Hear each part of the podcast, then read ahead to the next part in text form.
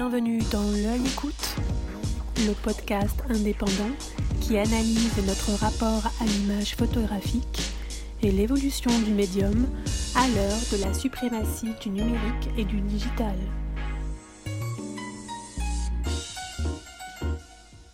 La scène photographique africaine, francophone et anglophone retient de plus en plus l'attention du public et des organisateurs de festivals. Preuve en est la place des artistes issus de ce continent présentés aux dernières rencontres d'Arles. Souvent peu connus en Europe, leur présence manifeste la vigueur de leur création, son foisonnement et la puissance des messages à transmettre, qu'il s'agisse des enjeux liés à l'égalité homme-femme ou à la persécution des minorités sexuelles dans certains pays d'Afrique. Parmi ces nouvelles générations, une voix s'élève dans l'espace francophone pour dénoncer le sort des populations homosexuelles ou LGBT. Cette voix est celle de Régis Sambakunzi, un artiste qui se définit comme un photographe afro-queer dont les racines traversent la France, le Congo-Brazzaville et la RDC. Une épithète qui témoigne de ses choix de vie, de son engagement dans la lutte contre le sida auprès d'Act Up Paris dans les années 2000 mais aussi du combat qu'il mène actuellement auprès des communautés LGBT en Afrique. Yannick Le Guillanton l'a rencontré à Paris pour évoquer son projet Minorité. Ces images ne documentent pas seulement son activisme, elles sont avant tout le moyen de raconter des histoires, de rendre visible la vie d'être confronté de près ou de loin à la maladie et de soulever la question de l'homoparentalité. Régis Sambakunzi sait que l'art reste un moyen puissant de sensibiliser le monde et d'agir pour défendre une cause juste. Son parcours est celui d'un artiste dont la vie est en dialogue constant et curieux avec l'altérité. Il exposera à partir de décembre prochain quelques-uns de ses portraits extraits de la série Inside au sein du MUSEM à Marseille dans le cadre de l'exposition VIH-Sida, l'épidémie n'est pas finie du 15 décembre 2021 au 2 mai 2022. Écoutons-le. Bonjour Régis euh, Sambakunzi, merci d'avoir accepté cette invitation de l'œil écoute. Régis, vous êtes photographe, vous partagez votre vie entre Kinshasa et Paris. Vous travaillez actuellement sur une série de photographies qui s'intitule Projet Minorité, des images qui mettent en avant la cause des minorités de genre et de sexe en Afrique centrale et en Afrique de l'Ouest, et plus particulièrement leur combat face au sida. Je vais commencer avec une question qui peut paraître anecdotique, mais dans votre biographie, vous vous présentez comme un photographe queer. En quoi est-ce euh, si important pour vous d'apporter cette précision? Bonjour Yannick, merci de l'invitation. C'est une précision qui est importante puisqu'elle me définit. Elle donne euh, une spécificité d'un des aspects de mes identités. Donc euh, c'est important pour moi de le préciser. C'est aussi la marque d'une fierté, d'une affirmation. On pourrait même préciser afro-cuir parce que voilà, ça correspond à, à la façon dont euh, je me ressens. Le cuir se définit comme étant euh, une notion euh, qui prend en compte une fluidité dans l'orientation sexuelle, une fluidité dans l'expression de genre, et c'est vraiment comme ça que je me sens en fait. Alors vous commencez à pratiquer la photographie en 2010, mais vous militez déjà depuis plusieurs années au sein de l'association ACT UP. Quel est le lien entre votre militantisme et votre désir, votre urgence peut-être de pratiquer la photographie? Alors moi, je suis devenu photographe. Vraiment, je le dis souvent, c'est en raison de mon engagement militant à ACT UP. Parce que ACT UP a utilisé comme outil activiste la visibilité et que cette visibilité s'est appuyée sur le médium photographique notamment, pas que, il y a aussi le médium euh, vidéo, et j'ai bien vu l'impact que la photographie a pu avoir au travers des actions qu'on a menées, ce qu'elle a pu documenter l'importance qu'elle a pour l'archivage et donc du coup pour la transmission de la mémoire. Et je voulais me réapproprier ce moyen d'expression pour pouvoir raconter des histoires, des histoires euh, dont on ne parle pas, à mon sens, suffisamment, et notamment dans cet espace géographique euh, qui est euh, l'Afrique centrale, l'Afrique de l'Ouest, façon plus générale l'Afrique francophone. Dans les années 80, euh, je faisais de la photo, euh, et notamment avec euh, un groupe d'amis. On faisait de la photo, mais c'était vraiment ce qu'on peut appeler un hobby, parce qu'on aimait ça. On faisait du labo, on aimait, on aimait ça, faire des portraits du paysage. Et ensuite, bon, voilà, j'ai fait de la photo comme tout le monde pourrait en faire, rien de plus. À Act Up, il se trouve que lors de nos actions, nous avions besoin d'être photographiés, d'être d'être enregistré pour les médias, mais on avait aussi besoin d'avoir notre propre fond d'image que les photographes ou que les journalistes fassent des photos ou pas, il fallait qu'au sein même de euh, l'association, on puisse produire aussi des images. Et moi, je prends conscience de cette euh, importance de la photographie. Je vais rencontrer aussi des personnes, euh, des photographes, j'échange avec eux, donc je vois bien l'importance qu'il y a à documenter notre notre militantisme.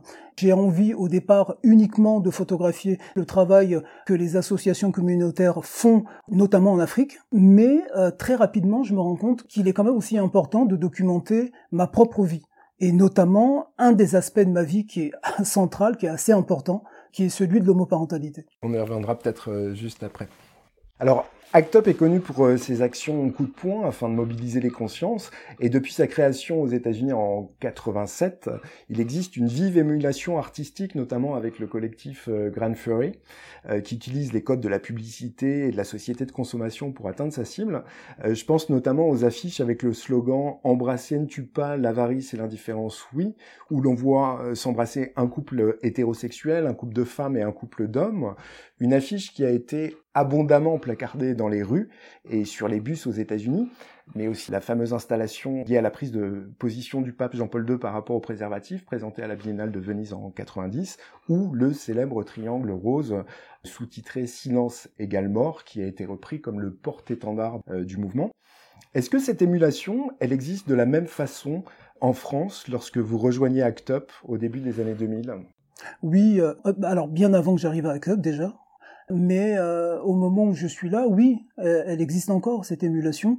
Il faut savoir qu'aux États-Unis, les, artistes américains ont été très durement impactés par le SIDA, et donc ils ont été très sensibles et euh, impliqués directement. C'est ce que Grand Fury a fait et a produit énormément de visuels, en tout cas très importants, historiques, et qui ont été repris d'ailleurs par euh, Act Up Paris. Et donc oui, à Acte Paris, euh, on a eu euh, aussi le besoin du concours d'artistes euh, qui était soit au sein même de l'association, soit extérieur à l'association. Et oui, pour pour calquer aussi peut-être sur la spécificité culturelle française les messages qui étaient destinés à la population. Oui et non on aurait très bien pu aussi travailler avec des artistes euh, américains, hein. ça n'aurait causé absolument aucun problème, américains ou euh, africains euh, ou européens, enfin pas de souci à ce niveau-là. Mais par contre, le besoin, comme ce fut le cas à, à Act Up New York, d'utiliser la créativité et l'art comme un moyen puissant de pouvoir faire entendre des messages porter des messages. Et d'ailleurs, Sarah Schulman, qui est une historienne ancienne d'Actop, a documenté tout ça, euh, explique ça très bien. Et ici, en France, nous avons Elisabeth euh, Lebovici, qui est aussi critique d'art historienne, qui a aussi, au travers de son livre Ce que le sida m'a fait, expliqué cela, en fait, l'importance de l'art et de l'activisme euh, au sein de la lutte contre le sida.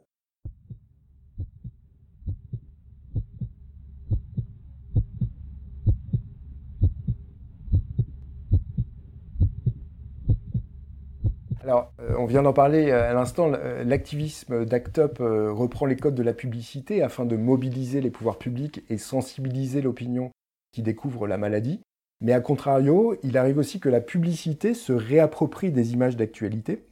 C'est le cas de Benetton qui réutilise une, photo de Thérèse Frard, une photo à, à l'attention dramatique puisque l'on voit David Kirby entouré de sa famille sur son lit de mort une image initialement publiée dans le magazine Life et qui donc pour le coup a toute sa place euh, dans un tel magazine pour informer ses lecteurs euh, sur euh, les conséquences de la pandémie.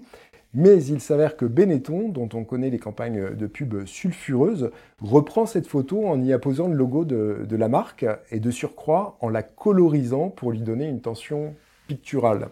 quel est votre regard à vous, Régis, 30 ans plus tard sur la polémique que cette euh, campagne de pub euh, a suscité Alors en fait, il y a plusieurs, choses.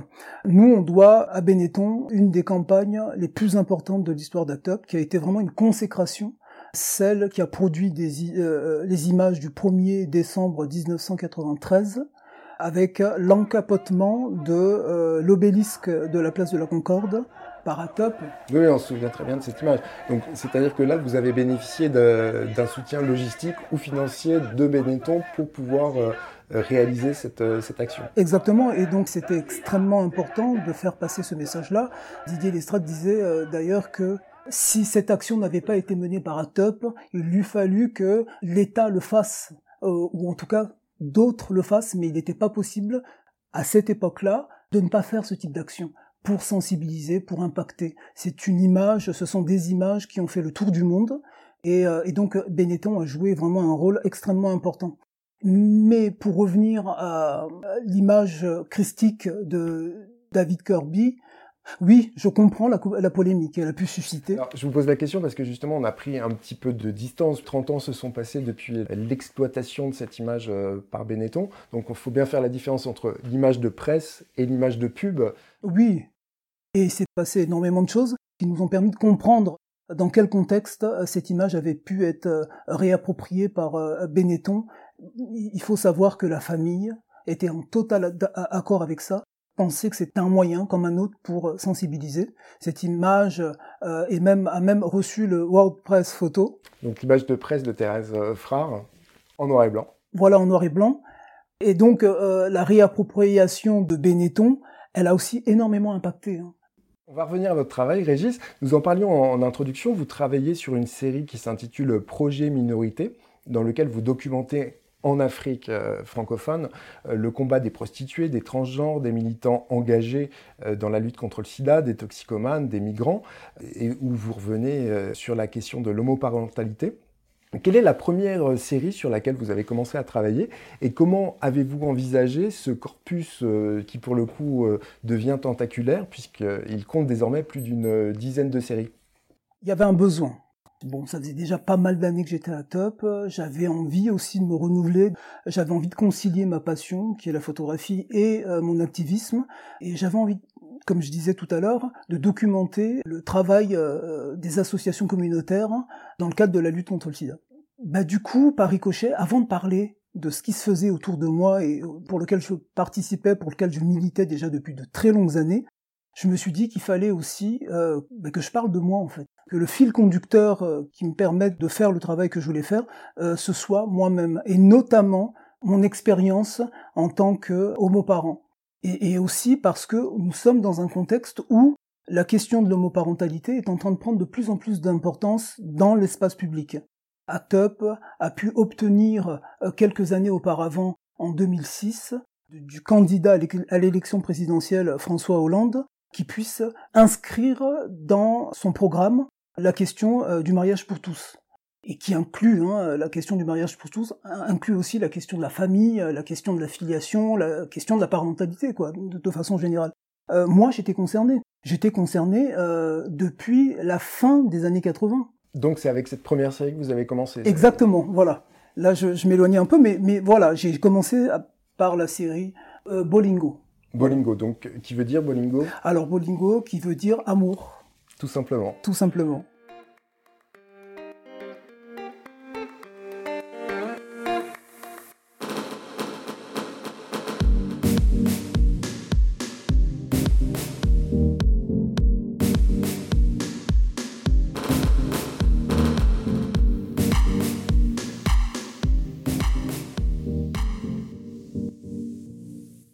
Par la suite, les autres séries, donc euh, cette dizaine de séries qui la complètent, elles se sont faites euh, simultanément, c'est-à-dire vous avez commencé à travailler euh, parallèlement sur différents sujets en fonction des voyages que vous pouviez faire en Afrique, ou vous avez serré les choses en vous disant, voilà, je vais travailler cette fois sur, sur la prostitution, sur le problème des migrants, sur les transgenres. Comment ça s'est passé exactement? Ça s'est fait graduellement.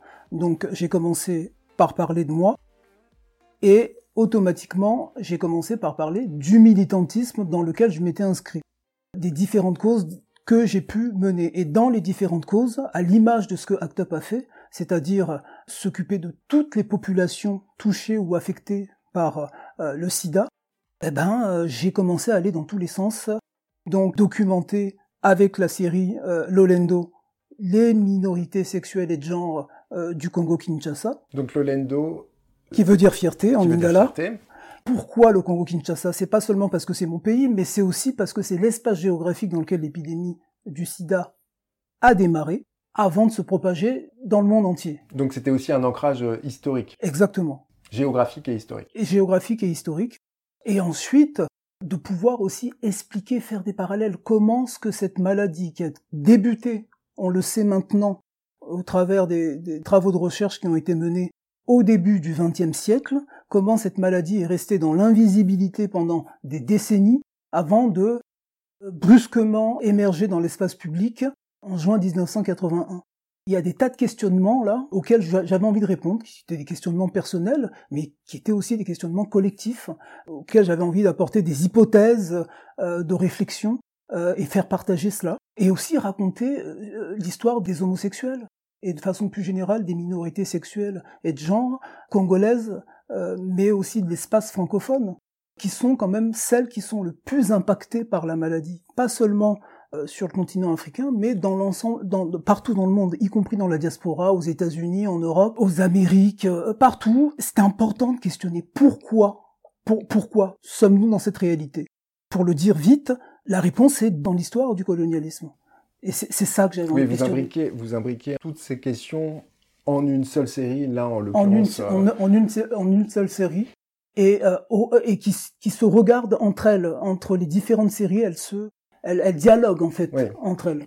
Et les séries sur lesquelles vous avez travaillé, elles sont euh, à l'heure actuelle abouties ou c'est un work in progress? En fait, je continue. J'estime ne pas encore avoir dit tout ce que j'avais à dire, déjà en raison d'une certaine euh, invisibilité, qui fait que même ce travail qui est déjà produit, qui a maintenant euh, voilà plusieurs années euh, de réalisation, il reste dans l'invisibilité. Et je sais qu'il y a encore d'autres choses que j'ai envie de dire qui s'inscrivent directement dans ces séries-là.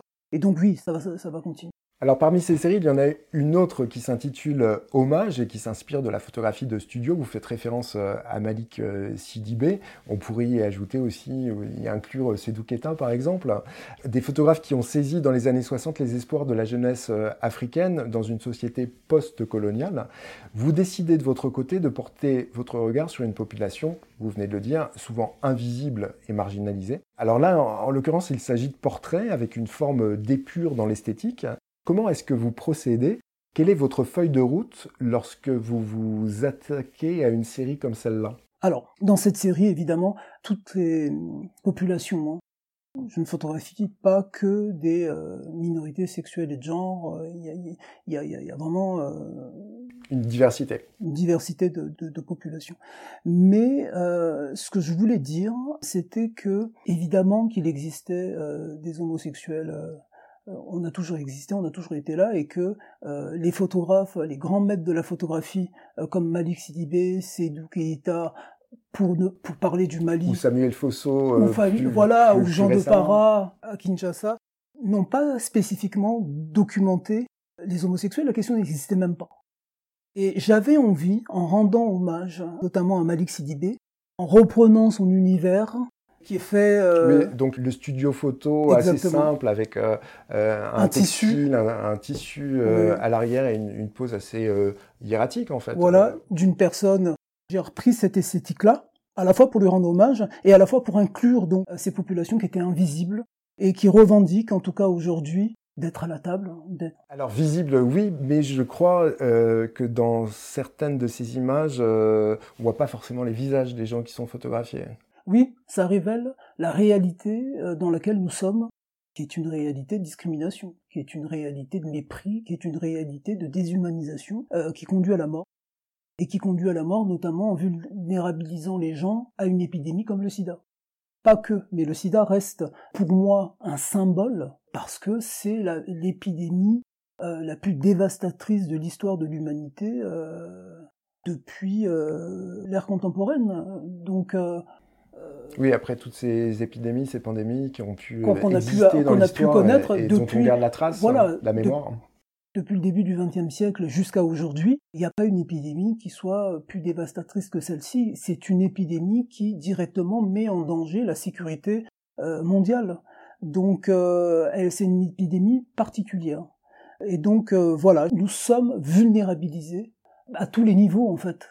Mais voilà, j'utilise le, sida comme un moyen de pouvoir encore démontrer ou montrer ou, visibiliser la vulnérabilité dans laquelle nous sommes. Et le fait que les gens euh, soient pour certains photographiés de façon à ce qu'on ne puisse pas les reconnaître, c'est aussi pour leur sécurité. C'est non, c'est pour leur c'est essentiellement pour leur sécurité. C'est elles, elles demandent à participer quand même au projet parce qu'elles voient la pertinence du projet, mais elles veulent pas non plus se mettre en danger.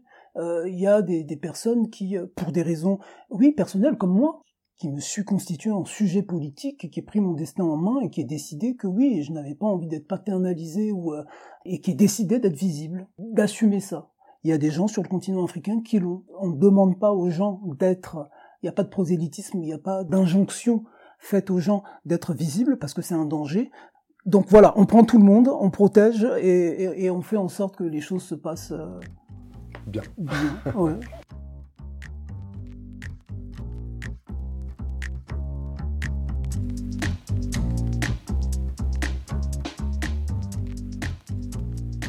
Régis, votre, approche de la photo s'est faite en autodidacte, puisque vous lui rendez hommage. J'imagine que Malik Sidibé fait partie de vos modèles. Quels sont les photographes qui vous ont inspiré, qui vous ont porté?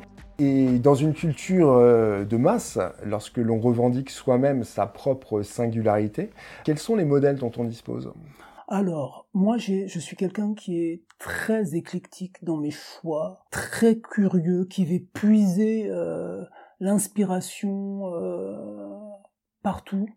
Et dans le domaine de la photographie, évidemment, il y a eu toute une flopée de, grands photographes, hommes, femmes, qui ont, euh, qui ont, qui ont fait des, des travaux absolument exceptionnels. Et parmi eux, moi, je note Auguste Anders. Vraiment. Pour cet aspect documentaire. Et artistique. Vraiment. C'est vraiment la symbiose de ça à la fois documentaire et à la fois artistique, le fait aussi de s'être focalisé sur le portrait, alors, on ne l'a pas dit, mais on le, verra à travers euh, les différentes séries que vous proposez. Vous présentez énormément de portraits. Oui, et pour euh, terminer la question que vous me posiez tout à l'heure euh, sur le projet Madix Sidibé, le dispositif, c'est ça. Je pense qu'on l'a éclairci. C'est voilà, c'est issu l'univers de Sidibé, les gens qui se qui posent exactement comme ils le souhaitent, que je rencontre à travers le milieu associatif. Sur certaines photos, ce sont des militants d'associations communautaires j'ai essayé, vraiment dans une logique hein, euh, panafricaine, de composer comme ça une, unité en m'inspirant de, de, de, Des actions qui sont entreprises aussi euh, dans les pays alentours. Oui. Euh, revenons à vos modèles. Donc, vous m'avez parlé d'Auguste Sanders. Ah oui, je disais, oui. Donc, Auguste Sanders, moi, je pense aussi à Robert Frank. Mhm. Je pense à des, à des photographes africains aussi. Alors Robert Frank, c'est l'esprit de liberté, là, pour le coup. Exactement. Et puis aussi la notion de... J'aime beaucoup sa série, Les Américains. Oui. Vraiment ça. Qui documente euh, l'Amérique d'une façon euh, totalement différente de la, façon dont on pouvait photographier euh, l'Amérique auparavant. Voilà. Dans toute sa diversité. C'est inclusif. C'est des notions qui sont extrêmement importantes pour moi. L'inclusivité, la nécessité de faire corps tout en gardant nos spécificités. Et pour euh, le côté singulier des choses, ce qui renvoie à votre propre euh, singularité, ah oui. Euh, des... oui. quels sont les modèles que vous avez pu rencontrer? L'immense Rotimi Fanikoyade. Je, je, pense aussi à des... Qui, qui est? Alors c'est un photographe britannico-nigérian qui est le premier hein, sur le continent africain à s'assumer ouvertement comme homosexuel et à produire un art clairement avec une esthétique euh, homosexuelle et qui en plus est mort du sida en, 1989 ça c'est des oui c'est des modèles euh, c'est quelqu'un qui, est vraiment un modèle pour moi. Il y a évidemment euh, des artistes plus contemporains comme Sabelo Mlangeni il y a, des gens comme Zanele Muali évidemment qui sont incontournables. Et vous vous rendrez compte que là je suis en train de parler d'artistes d'Afrique franco anglophone plutôt essentiellement parce que bah voilà ce sont les artistes qui ont de la visibilité et qu'est-ce qui fait, d'après vous, que les artistes anglophones s'emparent plus volontiers de ces, sujets Là, vous venez d'évoquer Zanele Muoli ou Sabelo Mlangeni. Pourquoi ont-ils plus de facilité à le faire dans leur travail? Je pense que c'est lié à l'histoire, à l'histoire coloniale hein, que le continent africain a vécu. Il y a incontestablement euh, une différence entre ce qui s'est passé dans la zone francophone et la zone anglophone. Ça ne veut pas dire qu'il n'y avait pas de lois discriminantes. Hein. Au contraire, il y avait vraiment des lois extrêmement. Euh... Ça, veut, ça, veut, dire, si je comprends bien, que l'Afrique euh, anglophone est portée aussi par les, les, débats, la culture anglophone au sens large, euh, Grande-Bretagne, États-Unis, etc., etc. complètement. Moi, j'ai le sentiment que euh, en Afrique anglophone, on questionne beaucoup plus facilement le passé colonial que l'espace anglophone. Et ça, c'est dû au fait que dans l'espace francophone. Euh, excusez, euh, excusez-moi. Oui, justement, que dans l'espace francophone. Voilà, l'espace francophone est vraiment problématique à ce niveau-là. Et c'est, c'est la, la, la, France a un rapport problématique avec son histoire coloniale. Ouais. Je vais revenir euh, à, votre travail. Euh, il y a maintenant 40 euh, ans, le, New York Times signalait dans, ses colonnes l'apparition d'une maladie qui, dans un premier temps, a été appelée le cancer gay. Ce triste anniversaire fera l'objet en décembre 2021 au MUSEM d'une exposition qui s'intitule VIH-Sida, l'épidémie n'est pas finie. de quoi est constituée l'installation que vous allez y présenter? Alors oui, moi j'ai eu la chance euh, que le MUSEM me propose. Euh, j'ai fait partie du comité, hein, euh, de, du comité de suivi du MUSEM. Nous avons fait des propositions. Donc on a collaboré à la production de, cette exposition. Et donc la proposition m'a été faite d'exposer des images. Donc j'ai pris plusieurs photos du projet Minorité, et notamment de la série Inside, et j'ai fait une proposition d'installation. Vous pouvez la décrire, cette série? Alors, la, série INSAD, c'est la série à laquelle je rends hommage aux pères éducateurs, ce qu'on appelle les pères éducateurs, qui sont vraiment un maillon essentiel pour moi, central de la lutte contre le sida, des militants sur le continent africain, qui font eux-mêmes partie des populations touchées par euh, la, maladie, et notamment des populations clés, c'est-à-dire les personnes qui sont les plus vulnérables à la pandémie, et qui permettent aux associations d'accéder à ces populations qui n'arrivent pas au centre de santé. Et le parti pris que vous avez choisi pour cette euh, série, Inside, c'est également le portrait. Exactement, c'est également le portrait de ces acteurs euh, qui œuvrent sur le continent. Et il y a un, cahier des charges quand vous les photographiez, vous les photographiez d'une certaine façon, je crois qu'ils sont debout pour le coup. Ils sont généralement debout, euh, regard euh, vers l'objectif, pas toujours d'ailleurs, mais disons qu'en règle générale c'est ça. C'est moi qui les positionne généralement dans l'espace, dans l'environnement dans lequel ils sont. Il y a une recherche esthétique hein, dans, ce travail donc. Euh, mais ils sont comme ils sont, hein, comme ils sont au quotidien. Euh, et puis ils prennent la pose telle qu'ils souhaitent la prendre. Je peux parfois à un moment euh, corriger un regard en demandant de regarder plutôt par-ci ou plutôt par-là, mais oui, parce que vous devez trouver aussi une uniformité en fait dans votre série. Oui, mais et donc voilà, ce que j'ai proposé, c'est une série de, de sept images, et il y a euh, une grande image de paysage, là pour le coup. Oui, qui représente euh, Kinshasa? Qui représente, alors c'est une photo qui a été prise sur la route de la Corniche de Brazzaville, de nuit, et qui montre Kinshasa, le bord de Kinshasa, de loin. Alors on est à, peine dix minutes, hein. ce sont les deux capitales les plus proches au monde. Et donc du coup, dans cette installation, cette image représente l'Afrique, le continent africain, ou l'espace dans lequel l'épidémie a démarré, Brazzaville, Kinshasa, et euh, ces personnes, moi j'ai envie de les appeler comme euh, j'avais mis un texte de présentation pour cette série, j'avais fait intervenir une citation de Asata Shakur qui disait qu'il fallait pas seulement changer le système qui nous déshumanise, qu'avant de le faire, il fallait être nous-mêmes. Je me souviens plus du terme exact. Elle dit des acteurs, des artilleurs de la construction d'un amour euh, puissant en fait. Et pour moi, ces personnes-là sont ceux qui sont en train de, de produire ça dans une certaine mesure. Oui, c'est des supports, euh, c'est des supports sur lesquels on, on peut s'appuyer dans la lutte euh, contre le sida. Oui, et au-delà de ça, entre les différentes communautés de gens qui font partie des populations clés, euh, toutes ces personnes qui sont marginalisées, marginalisées, exclues, mises de côté, de les mettre au centre leur apporter une visibilité. Non seulement leur apporter une visibilité, mais leur apporter de l'amour, leur apporter de l'amour, de nous apporter de l'amour, de nous inclure euh, à la société parce qu'on a toute notre place dans la société. Et il faut savoir que euh, le sida a apporté euh, est, une catastrophe absolument terrible et qu'il a fallu attendre que cette épidémie émerge en 1900 émerge dans l'espace public en 1980 pour poser la question de la place des minorités sexuelles et de genre sur le continent africain. Moi, je trouve ça terrible terrible, terrible, terrible.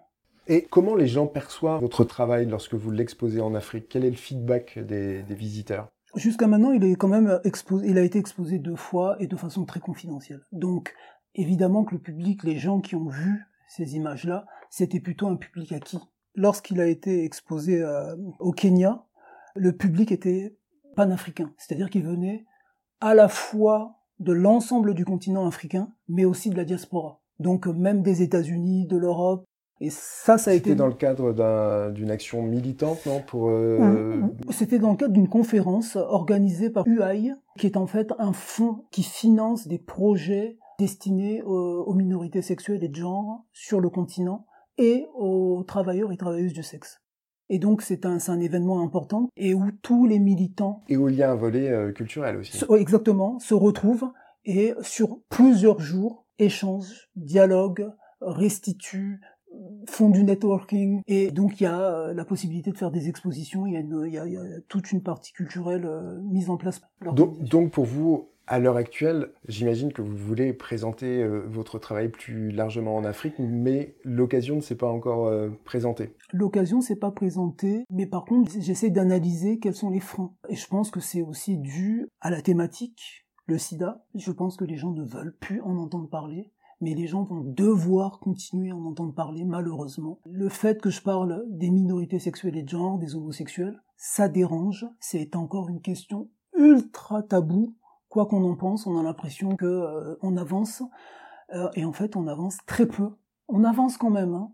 Le Gabon, sur le papier en tout cas, a, a légiféré, euh, positivement en décriminalisant l'homosexualité. Mais bon, voilà, il y a, des choses quand même qui avancent. Et c'est pas parce que on décriminalise que ça veut dire que dans la réalité des personnes, les choses changent. À Kinshasa, il n'y a pas de législation. Mais dans les imaginaires des gens, il y a de la haine. Et donc, du coup, euh, les gens vivent dans des situations parfois euh, difficiles. Mais en même temps, quand on dit ça, la difficulté d'aborder ces questions-là, c'est que d'un seul coup, on peut donner l'image d'un pays, d'un continent homophobe, et c'est pas la réalité non plus.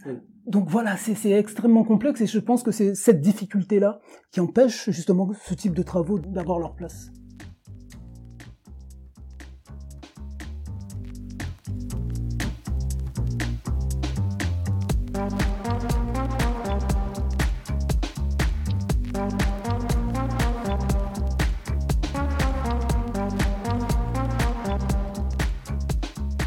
Par ailleurs, en Afrique, il y a, quand même des initiatives euh, qui sont prises pour montrer la photographie africaine et des sujets africains. Il y a la Biennale de Bamako, euh, il y a la Market Photo Workshop euh, qui a une galerie qui est peut-être plus destinée pour le coup aux étudiants en Afrique du Sud, il y a la gosse photographie, enfin il y a plein de choses.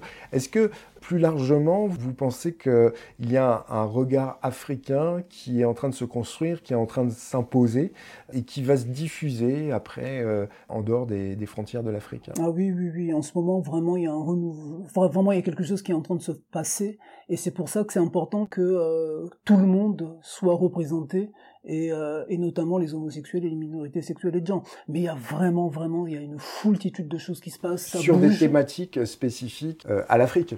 Enfin, là, là, on parle évidemment avec vous de votre travail sur les minorités de sexe et de genre, euh, mais il y a une foultitude de, de, thématiques, extrêmement importantes. on l'a vu notamment à la dernière biennale de Bamako. C'est très riche. Et puis, il y a vraiment une production intéressante. Il y a, y a, une foultitude de talents. Et je pense qu'il y en a encore beaucoup plus que les échantillons que qu'on peut voir sur ces spots, sur ces foires. Euh. Mais manifestement, il faut voir ce qui se passe au Bénin, ce qui se passe en Côte d'Ivoire, ce qui se passe au Sénégal, euh, ce qui se passe euh, au Congo-Kinshasa. Et avez-vous en tête deux ou trois thématiques, par exemple, que, que, les artistes, que les photographes souhaitent présenter ou souhaitent La place des femmes par exemple, la place des femmes. Il y a beaucoup de projets qui sont faits autour des femmes, autour des femmes photographes elles-mêmes, qui parlent de leurs conditions à tous les niveaux, et ça c'est important pour le continent. Le rapport entre l'Afrique et euh, les ex-puissances coloniales, ça c'est des thématiques qui sont aussi importantes. Il y a vraiment un dynamisme.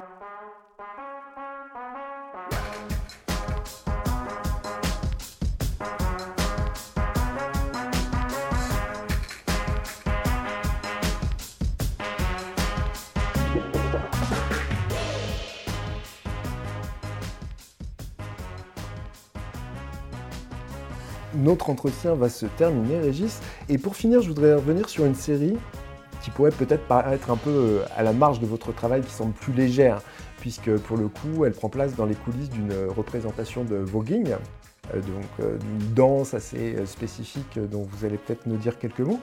Quelle est sa place dans votre projet? Et qu'est-ce que cette jeunesse multiculturelle qui s'empare ou au contraire d'ailleurs s'affranchit de la question du genre, elle incarne à vos yeux Alors pour moi c'était très important de, de, faire cette série parce que cet espace qu'on appelle l'univers ballroom, l'univers du voguing. Ballroom, c'est quoi? C'est salle de bal? C'est oui, oui, oui. Espace euh, de, danse. Oui, et avec euh, tout ce qu'il y a derrière, c'est-à-dire le système des maisons avec euh, les movers qui protégeaient, qui devenaient des espaces de protection aux États-Unis des jeunes de la communauté queer, trans, LGBT, afro. Mhm de, de leurs identités. La danse c'était un moyen d'expression. C'était un moyen d'expression et qui se retrouvait dans un univers protégé euh, où ils pouvaient justement euh, libérer leurs talents, s'échapper. Ça, c'est aussi euh, quelque chose qui est arrivé des États-Unis, qui est une communauté qui a été énormément impactée et touchée par le SIDA. Et le lien avec mon travail, avec le projet Minorité, c'est non seulement le fait que j'aime cet univers-là, mais ça me permettait aussi de pouvoir parler euh, des minorités euh, afro-caribéennes, africaines, en France, euh, françaises mais issues de l'immigration postcoloniale, et de montrer ce qu'elles sont en train de produire ici en France en termes de... C'est une sorte de syncrétisme. Exactement. C'est multigénérationnel, euh, euh, ils viennent de tous les milieux sociaux, euh, de toutes les, toutes les religions. C'est porteur un peu d'espoir pour vous Pour moi, c'est la France, c'est l'image de la France. Pour moi, c'est ça, c'est la France, la France multiculturelle, c'est cette France-là.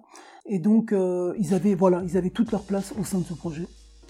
Peut-être pour terminer, pourquoi l'art parce que s'il y a une chose qui peut unir les êtres humains, je pense que c'est la beauté. Je sais plus où j'ai lu ça, mais en tout cas, c'est quelque chose auquel j'adhère totalement. Et voilà, ça s'incarne bien dans, dans, le voguing, et ça s'incarne bien dans le projet Minorité, et ça s'incarne bien dans le travail que Actop a fait. Et c'est aussi une forme de transmission, puisque là, ça concerne plus particulièrement la, la jeunesse, en l'occurrence. Complètement. C'est aussi une forme de transmission. Ce projet, il est destiné au corps subalterne, euh, d'où qu'il soit, de l'hémisphère sud ou de l'hémisphère nord, quelles que soient les couleurs de peau, mais les corps qui subissent constamment euh, un système déshumanisant. Et donc oui, il y a un besoin de transmettre une parole. On a fait des choses, on n'a pas gagné la bataille, on n'a pas gagné la guerre, mais on a quand même fait des choses. Et à elle de pouvoir aussi poursuivre à partir de ce que l'on a fait. Et je trouve que justement ce qui est en train de se faire, bah, ça donne de l'espoir. Merci beaucoup Régis pour le temps que vous nous avez consacré. Et en attendant la présentation de vos photos au MUSEM, j'invite les auditeurs à découvrir votre travail sur votre site internet www.regissambakunzi.com. Merci beaucoup Yannick. Au revoir.